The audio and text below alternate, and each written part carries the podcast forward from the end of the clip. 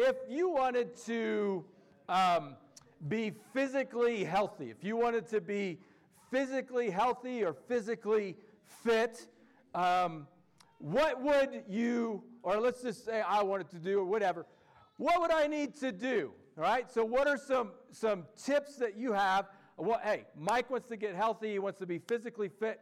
What do I need to do? What are just some things that we know? Go ahead and just shout it out. Portion eating, eating healthy. All right? What else? Drink water. Sleep, getting rest. Yes, very important. Work out, exercise. What's that? Bacon? here's, here's what I know. This is kind of where we're going today. You, we know, we know what it takes to be physically healthy. But why don't we do it? Right? We know it, but so many of us, it's easy to talk about, but not easy for us to do. What I'm going to what I'm going to talk about today, what I'm going to talk about today, we're going to talk about joy. We're going to talk about happiness. We're going to talk about some things that, in a way, you're going to like, nothing new. We know how to do this. Oh, but it is something else when it comes to actually doing these things in our lives. We've been going through, trucking through the book of Philippians, talking about joy, talking about happiness. That, that word uh, joy sh- just shows up and sh- just shines bright in these four chapters of this letter that Paul writes from prison. He's in prison, in a jail cell, writing to a church. And yet he's talking about joy. And so, as he is writing, I want to talk today a little bit about the path to happiness. Okay? You talked about, okay, if Mike wants to get healthy and exercise, here's the path to take. Well, what is the path to happiness? What are some of the things that it would take place?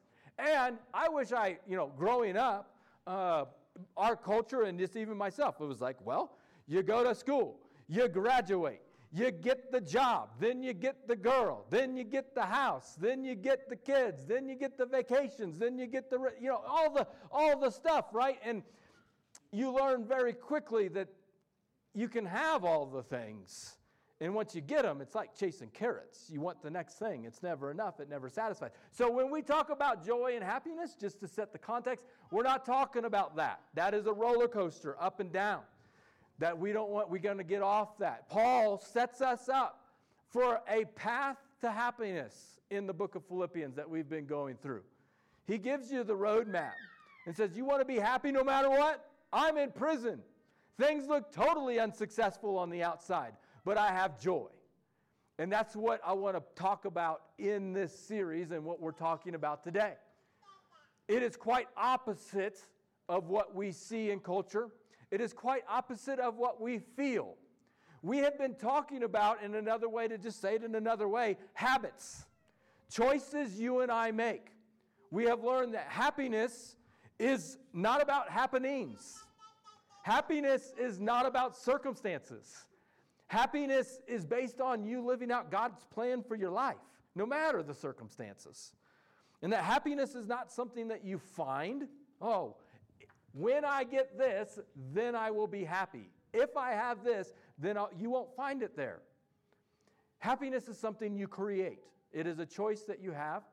It is a, it's a byproduct of right, right thinking and right living making those choices and those habits in your life. So, we talked about, just quick review, we've talked about the habit of gratitude. Having that habit in your life of being a grateful person. Happy people are grateful people. He said in chapter 1 Whenever I think of you, I am grateful. He could have thought of a lot of things about the Philippian church, but he chose joy, he chose gratitude. He also had vision. He says, I am in chains for Christ. Happy people have vision. It is not based on their circumstances. God's at work doing something else. Even if I don't, even if I don't can't amen, like, oh yeah, I'm excited about being in chains. No, I understand that God's doing something here. Happy people have vision. And we got to practice that habit in our life. God's up to something, even if I don't see it or understand it. And today I want to talk about another habit. He's going to, we're going to focus in on humility. We're going to talk about relationships. Because one of the killjoys of life is conflict. I, I don't care who you are, you could be the happiest person on the earth, and then if you're the people who you love, if you are in conflict, that can suck the joy right out of, of life real fast. Now, just a few weeks ago, we did a series on friendship, and we talked about we don't run from conflict. We will embrace conflict. We will um, not duck it or dodge it. We see that maybe God's doing something in us and maybe even growing relationships and friendships through conflict. So we've, we've talked about that, but at the same time, I never like being in conflict. All right? It, it, it is a hard, anxiety producing thing to be in conflict with someone who I love. So it is one thing to say, well, I will embrace conflict. It's another thing to say, well, I'm going to go after it and start it. No, I'm, I'm going to try to reduce the amount of conflict in my life, but when I'm in it, when I'm in it, I will look at it through, through the lens of Christ and what he's doing here. But Paul gives us some, a pathway here to maybe reduce conflict in our relationships. He says, Make my joy complete by being like minded, having the same love, being in one spirit, in one mind. To kind of put it in our terms, he because I want harmony in, in several areas of your life. Let's, have, let's be in, of, of uh, mental harmony.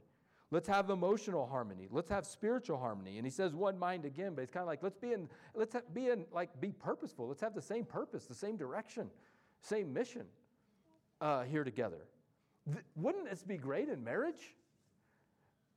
To be of one mind, to have the, just to have this spiritual direction that we're headed in, in marriage and in our relationships. But so often we, we struggle with this. Why? For what I told you about five minutes ago, we know the stuff, we just don't do it. um, we, we know how to do it. But in friendships, we want this in friendships, and we want this um, in, in the church, in our church relationships, in our work relationships. This is, we want that type of harmony. And when we don't have it, yeah, when we're in conflict, it makes us want to run. I remember a couple years ago, I was, uh, and I, we bought our first house together, and we became part of a HOA, a homeowners association, and didn't really know what that was. Uh, and then they had their first annual meeting. And so I was like, okay, well, I'm going to go to this thing, the first annual meeting of the Homeowners Association. Oh my gosh, what a train wreck. Um, I am not kidding when it turned into a fight and quite literally, the one guy at one point was standing up saying, You meet me out in the parking lot right now, yelling at the, uh, the moderator for the thing. I mean, these people were like, You will not tell me what to do with my yard and all this sort of stuff. We, we get protective about our rights. And so they were not happy. And I was there like, Oh my gosh, this was actually in a church building. They rented out a church. I'm like, My gosh, we are in a church. This feels like a church business meeting, uh, not a HOA. Um, cussing and trying to fight each other. But um, I didn't want to go back. In fact, I never did. I'm like, I, I'm done with this. No way. I, I don't want any part of this. And we laugh about church stuff, but we have church experiences where we've had conflict, and the same thing happens. I want nothing. this isn't church. Uh, if this is what church is, I want, I, want to be, I want to be a part of it. And all of us have our stories, our wounds, our scars.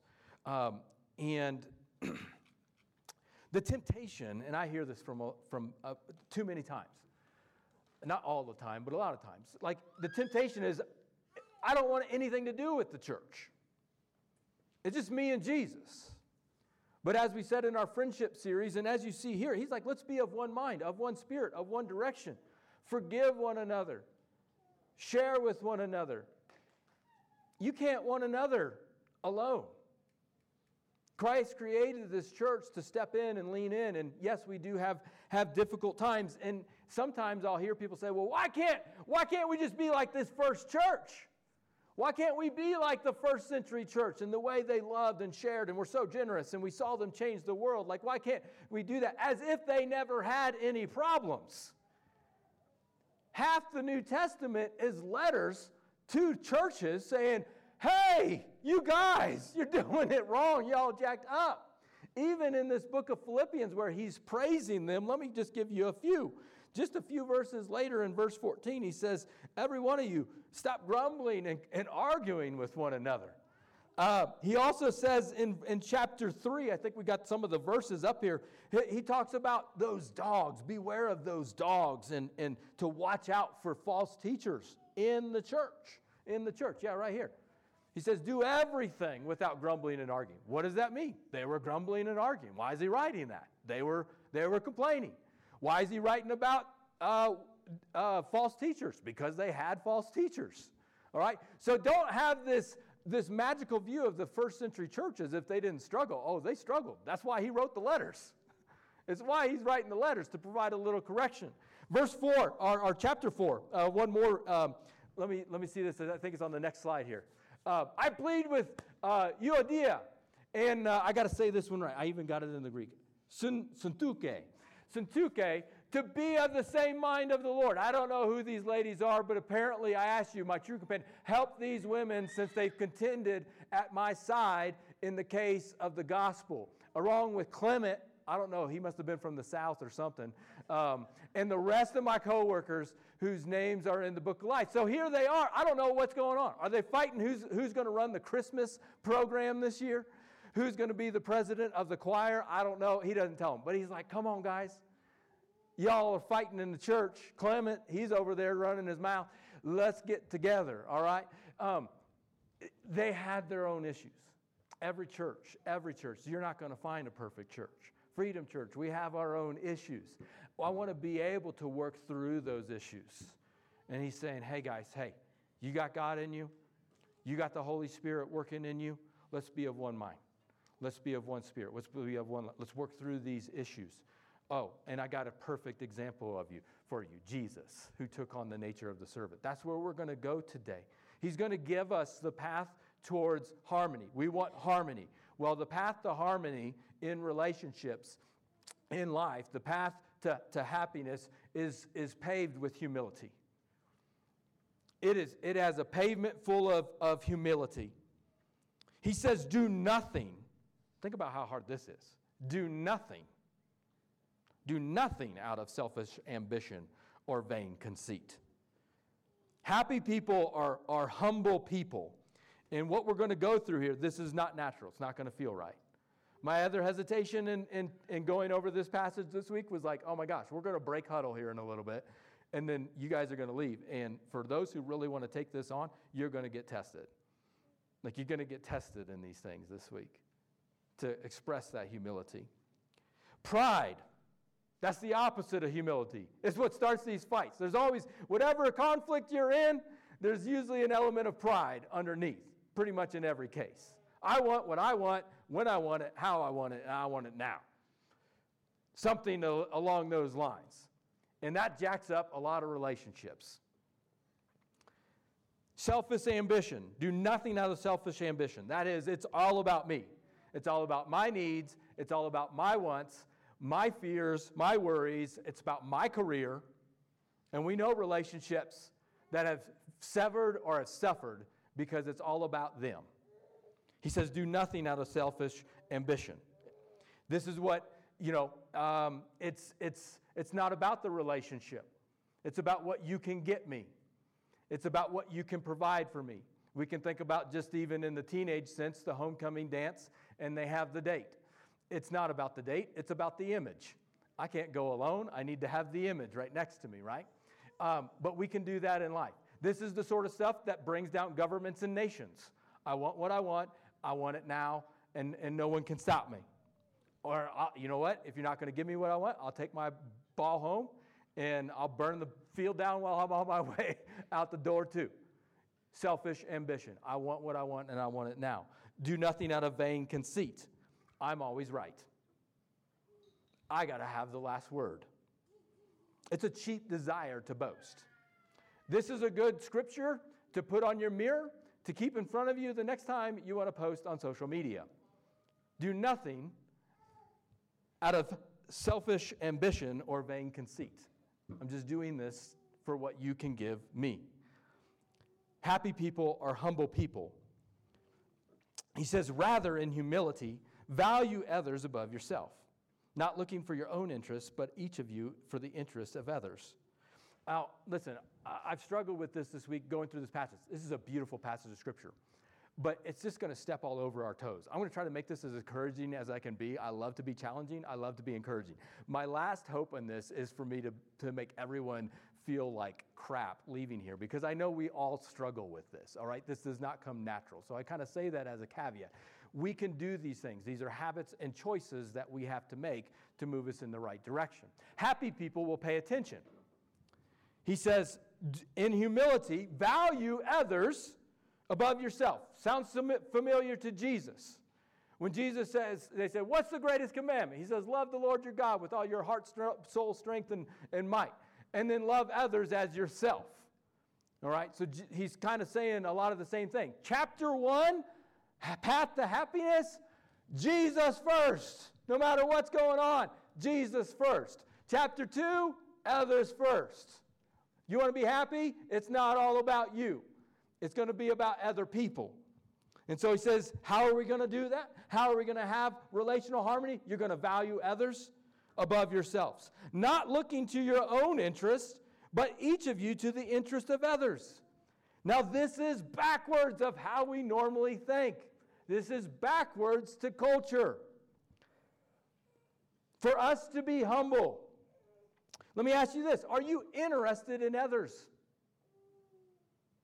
Husbands, are you interested in what your wife thinks? Are you interested in, in what your kids are interested in? Can I just be honest? I'm not trying to be rude, but by nature, just by nature, I don't really care what you're doing. I'm, by nature, I'm thinking about what I have to do later today. I, by nature, I'm not thinking about what you're worried about. If I am thinking about it, I'm certainly not thinking about it on the, the level of anxiety that you are thinking about it. By nature, I think about me.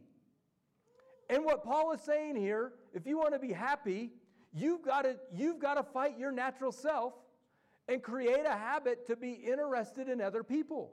How do I know that this is, is by nature? If I were to get my phone out and say, hey, everybody, let's, uh, let's, we're not going to do this, but let's all just take a group selfie, all right? Everybody cram in and we take the picture. Later, I post it on social media. What is every single one of you going to do when you see that picture?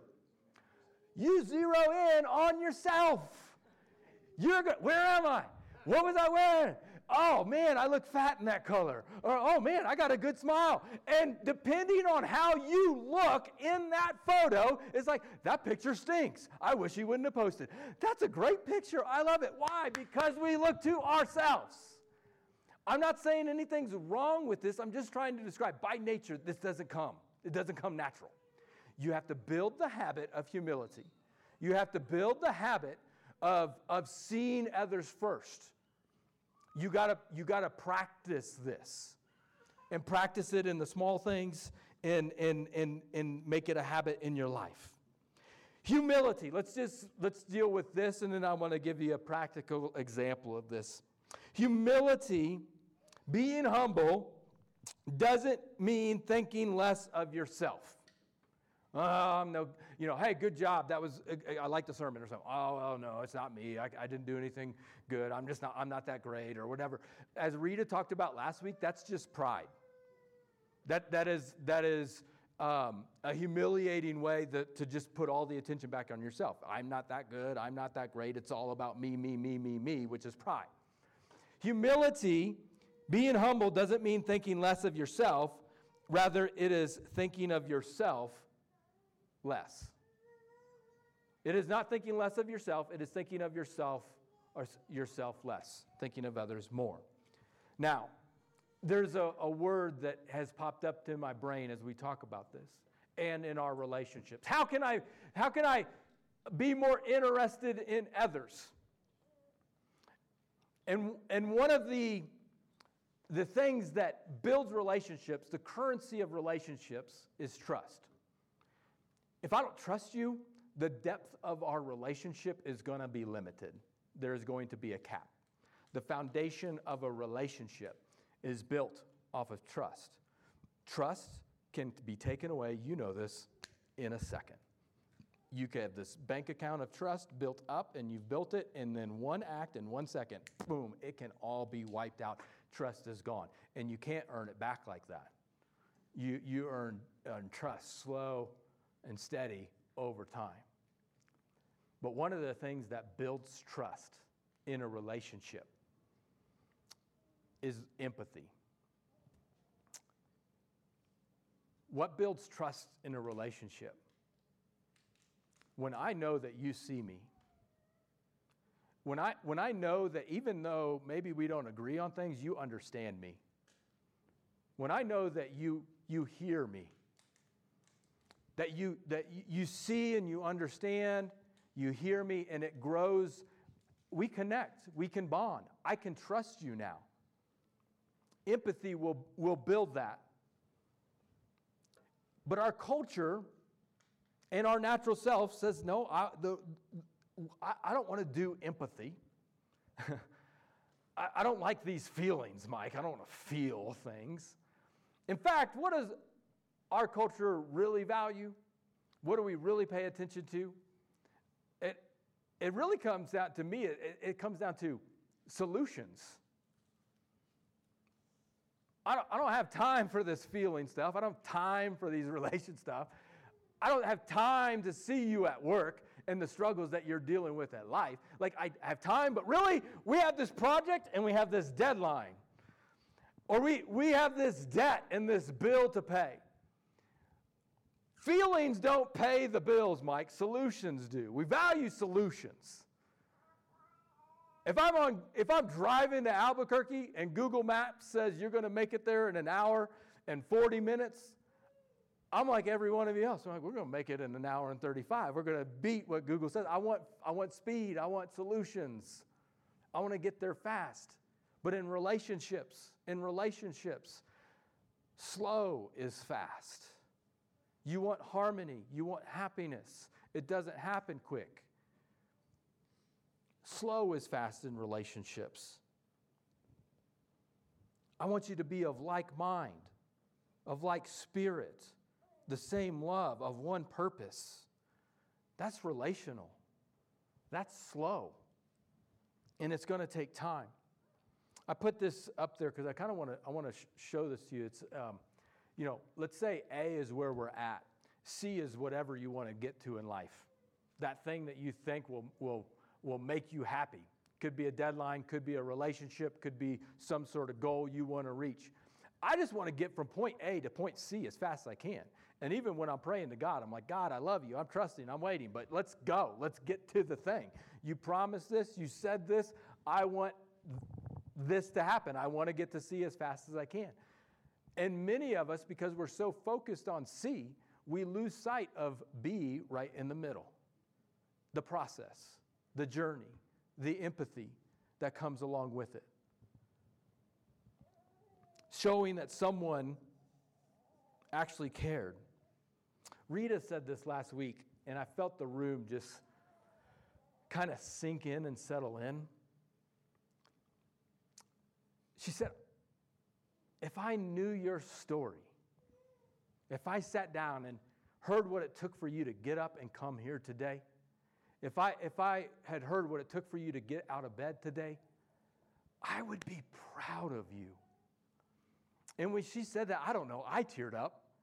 And I didn't know, like, I needed to hear that. Like, what's going on that I'm tearing up when she said, I'm proud of you from the stage? And I'm like, oh. Like, if I sat down with you and I heard your story, I don't think you would want me to say, wow, you got a really hard job, or you've had it really hard in life, or what you do is awesome. I, I kind of flipped that around. I'm sorry. Hey, what you're doing is awesome. Great job. If I sat down with you, I think what might speak more to you is if I can sit down and understand, like, no, you do have a really hard job that situation that you're dealing with is extremely tough.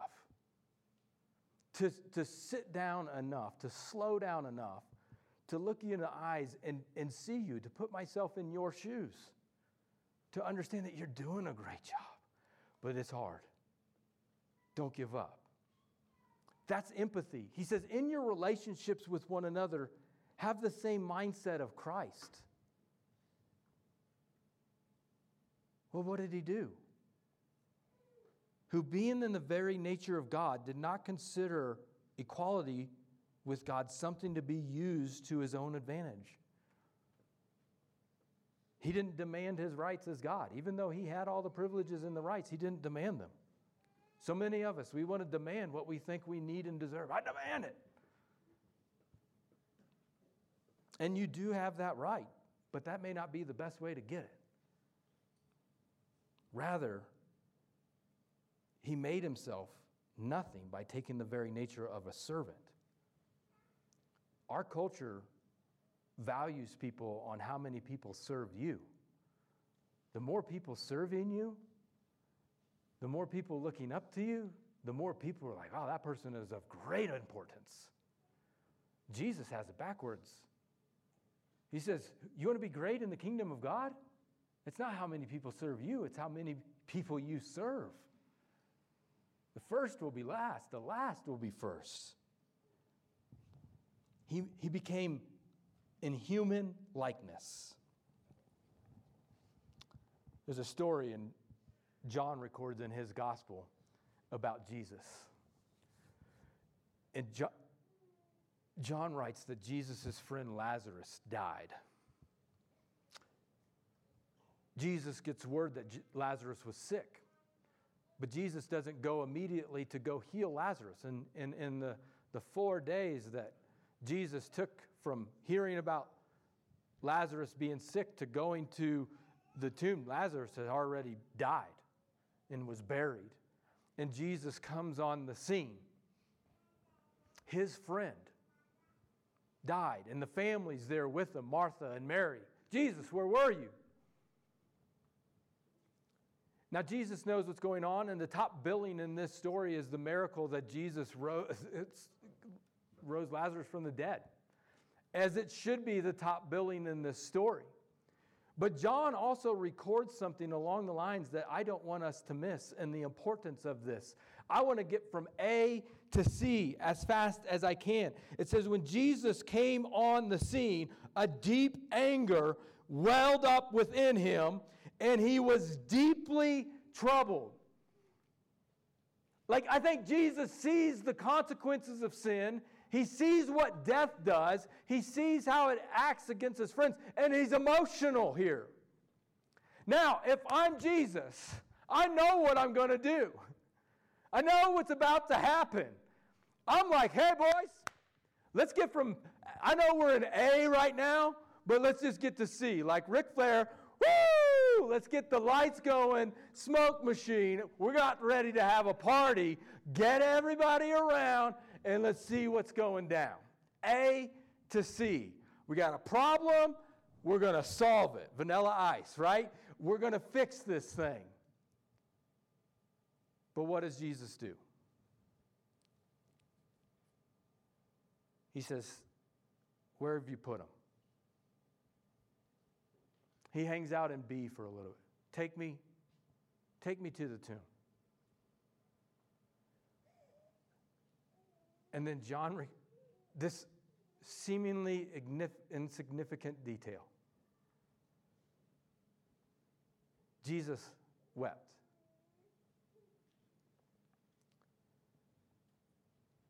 We know the end of the story. John already knows the end of the story. He knows, hey, the miracle's coming. Why not just write about the miracle? But he, he, he records that Jesus wept. There's this moment where Jesus is in B. He's hanging out in B with the people. And I do not skip over this because the very next verse says, when the people standing nearby said, See, see how much he loved him? You could see it through his tears. You could see it through his, emo- his emotions. He was he came to earth in human flesh and was one of us and he was with us not just for the show, but to show him that he is with you and I right now. He knows exactly where you are, what you're dealing with. He knows, he sees. He weeps and he celebrates. And so often we want God to fix it, but he's right there with us in the middle of it. The miracle comes. The miracle comes. Lazarus raised from the dead. People start believing and going nuts and going crazy. But newsflash has anybody seen Lazarus today? No. Miracles are awesome. But what happens when the miracle doesn't happen? The Bible shows over and over and over again that the miracle is great. They show off God's glory, but eventually we're humans and we would stop, we just stop trusting or stop believing. They, they don't, they're not the thing. I could get the healing today, but tomorrow something else is going to come. I need something more. You need a relationship with your Savior, and that's what He's showing. I've, I'm, I'm here. Like, remove this story. Just look at the whole life of Jesus. Jesus, as it said in Philippians, became human. Okay, his whole mission, what was it? To save humanity. God comes in human form, says, I love humanity, I love my creation. They can't earn salvation, I'll do it for them. Okay, why not just show up in human form? Get the kings around, Get all the Jewish leaders around. Let's just get this thing done. I think we can solve this in about two or three days. 33 years he spent in B, showing you how much he loves you, showing you that he is with you, showing the love and the compassion of God that he has for these relationships. Yes, he completed the mission. But I want you to see, he spent all this time in relationships with people, giving us the model. Hey, Christians, as Paul would say, be like Christ. He had these relationships with people. He didn't just rush around trying to see, what can you do for me? What can you do for me? Let's solve this problem. No, he's like, I'm with you in this together. This comes to a head for me on why can't I stop? Why can't I slow down in life? Another way, th- another way to put it Sabbath. This is something I started to put into place last year for the first time in my life. It's been the most glorious thing. To stop playing God and trying to fix everything and do everything and solve everything and work, work, work, work, work. My Sabbath is not the day that I go and run errands. It is a lifestyle that I have started to live to just say, I don't have to do all the work. God, I am not. Humility.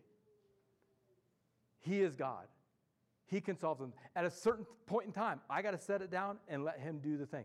And I can't be in relationship with you. I can't be like Christ and love people if I'm in a hurry all the time. Hurry and love do not go together. I don't, why are you so rushed?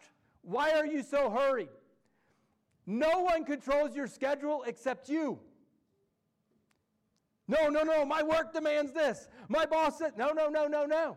You choose how busy you are. And I can't see you, I can't have empathy for you if I'm hurried from A to C and I have no time for B.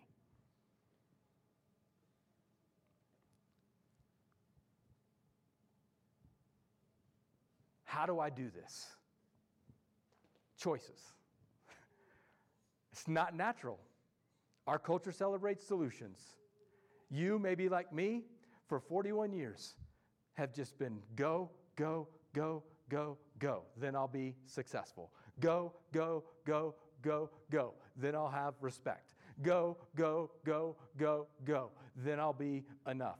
Go, go, go, go, go. Then I'll have influence. At a certain point, you realize you're chasing carrots. It's about me and my Creator, it's about other people. And it's about time that I start being about other people and I slow down and I see the people that God has placed in front of me. Same for me, same for you. See how much he loved them? And being found in the appearance of man, he humbled himself by becoming obedient to death, even death on a cross. Pride, how much can you help me? Humility, how much can I help others? Another word for humility like that is love. You practice it in the little things. Like I told you, you're going to get tested. You see trash on the ground at work? That's somebody else's job, not mine.